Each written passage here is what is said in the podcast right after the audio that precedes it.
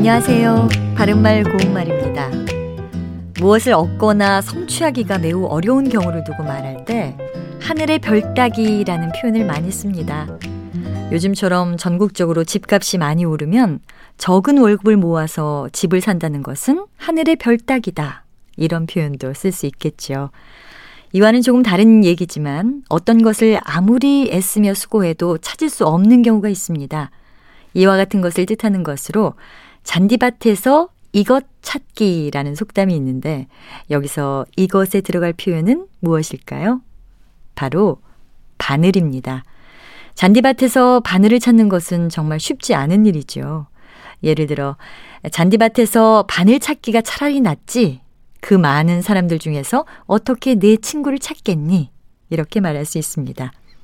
또 이 속담은 성과 없는 헛수고를 이르기도 하는데요.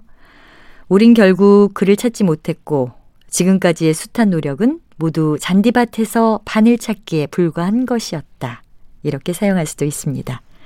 이 속담과 비슷하게 쓸 수 있는 것으로 감자밭에서 바늘 찾는다. 건불밭에서 수은 찾기. 그리고 겨자씨 속에서 담배씨 찾는 격. 이런 속담들도 있습니다.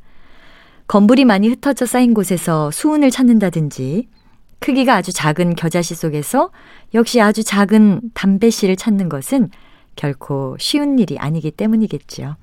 바른말 고운말 아나운서 변희영이었습니다.